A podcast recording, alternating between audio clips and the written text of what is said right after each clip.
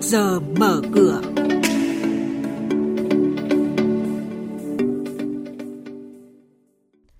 Trong chuyên mục này, chúng tôi xin chuyển đến quý thính giả những nội dung đáng chú ý đó là Ngân hàng Nhà nước chỉ đạo tiếp tục um, triển khai các giải pháp hỗ trợ tháo gỡ khó khăn cho khách hàng bị ảnh hưởng bởi đại dịch COVID-19.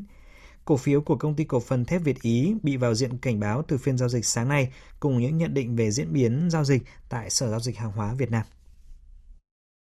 Thưa quý vị và các bạn, theo kết quả khảo sát do Phòng Thương mại và Công nghiệp Việt Nam VCCI và Ngân hàng Thế giới thực hiện mới đây, có tới hơn 80% doanh nghiệp Việt Nam bị tác động tiêu cực bởi đại dịch COVID-19 và hơn 72% doanh nghiệp bị sụt giảm doanh thu. Trước tình hình này, Ngân hàng Nhà nước chỉ đạo tiếp tục triển khai các giải pháp hỗ trợ tháo gỡ khó khăn cho khách hàng bị ảnh hưởng bởi đại dịch COVID-19 như là cơ cấu lại thời hạn trả nợ, miễn giảm lãi vay. Những ngân hàng lớn như BIDV, Vietcombank, Vietinbank hay là Agribank cũng đang triển khai những giải pháp để hỗ trợ khách hàng. Hiệp hội các nhà sản xuất ô tô Việt Nam vừa công bố thông tin doanh số bán xe trong tháng 2 vừa qua đạt hơn 13.500 chiếc các loại, giảm 22% so với tháng 1. Doanh số toàn thị trường ô tô Việt Nam giảm mạnh được lý giải là do tháng 2 dương lịch trùng với kỳ nghỉ Tết Nguyên đán kéo dài, nên hầu như không có giao dịch trong khoảng thời gian này. Ngoài ra, tác động từ đại dịch COVID-19 khiến người tiêu dùng cũng như là doanh nghiệp thắt chặt chi tiêu hơn trong thời điểm hiện tại. Chỉ trong 10 ngày của đầu tháng 3 năm 2021, đã có 4 quyết định xử phạt được Ủy ban Chứng khoán Nhà nước ban hành với tổng số tiền lên đến 115 triệu đồng. Một điểm đáng chú ý là các quyết định xử phạt đều dành cho các cá nhân. Thời gian qua, tình trạng vi phạm hành chính trên thị trường chứng khoán tiếp tục có dấu hiệu tăng. Để ngăn chặn tình trạng này, ngày 31 tháng 12 năm 2020, Chính phủ đã ban hành Nghị định số 156. Nghị định này đã bổ sung nhiều mức phạt cao nhằm góp phần giảm thiểu tình trạng vi phạm trong lĩnh vực chứng khoán và thị trường chứng khoán. Quý thính giả đang nghe chuyên mục Trước giờ mở cửa phát sóng trên kênh Thời sự VV1 từ thứ 2 đến thứ 6 hàng tuần trong theo dòng Thời sự sáng. Diễn biến thị trường chứng khoán, biến động giá hàng hóa được giao dịch liên thông với thế giới trên Sở giao dịch hàng hóa Việt Nam. Nhận định phân tích sâu của các chuyên gia tài chính, cơ hội đầu tư được cập nhật nhanh trong Trước giờ mở cửa. Sau đây là thông tin từ các doanh nghiệp niêm yết.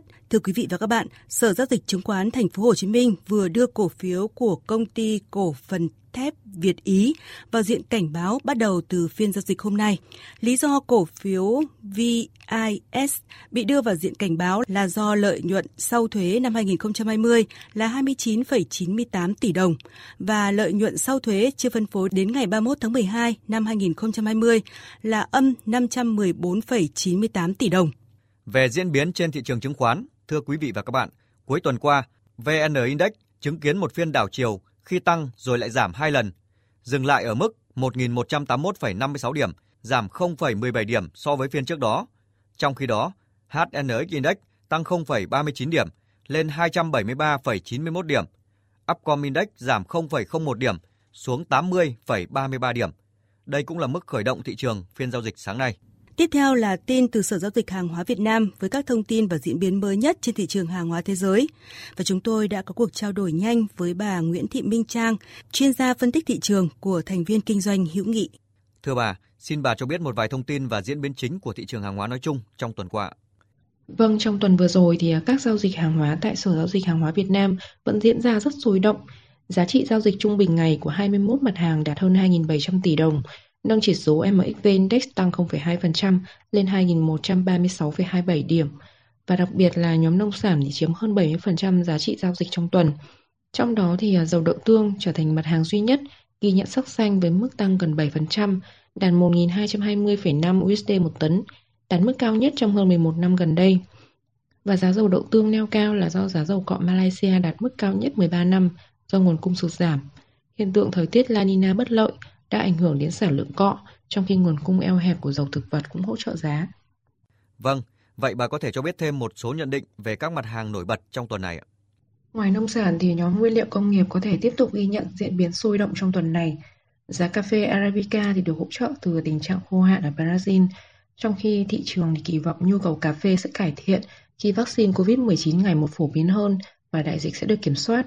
Tuy nhiên thì ở giới đầu tư vẫn nên cẩn trọng khi tồn kho cà phê trên sàn ICE có xu hướng tăng lên. Và cuối tuần trước thì à, tồn kho cà phê Arabica đã tăng lên mức cao nhất trong hơn 10 tháng qua, đạt 1,84 triệu bao. Vâng, xin được cảm ơn bà Nguyễn Thị Minh Trang về cuộc trao đổi này.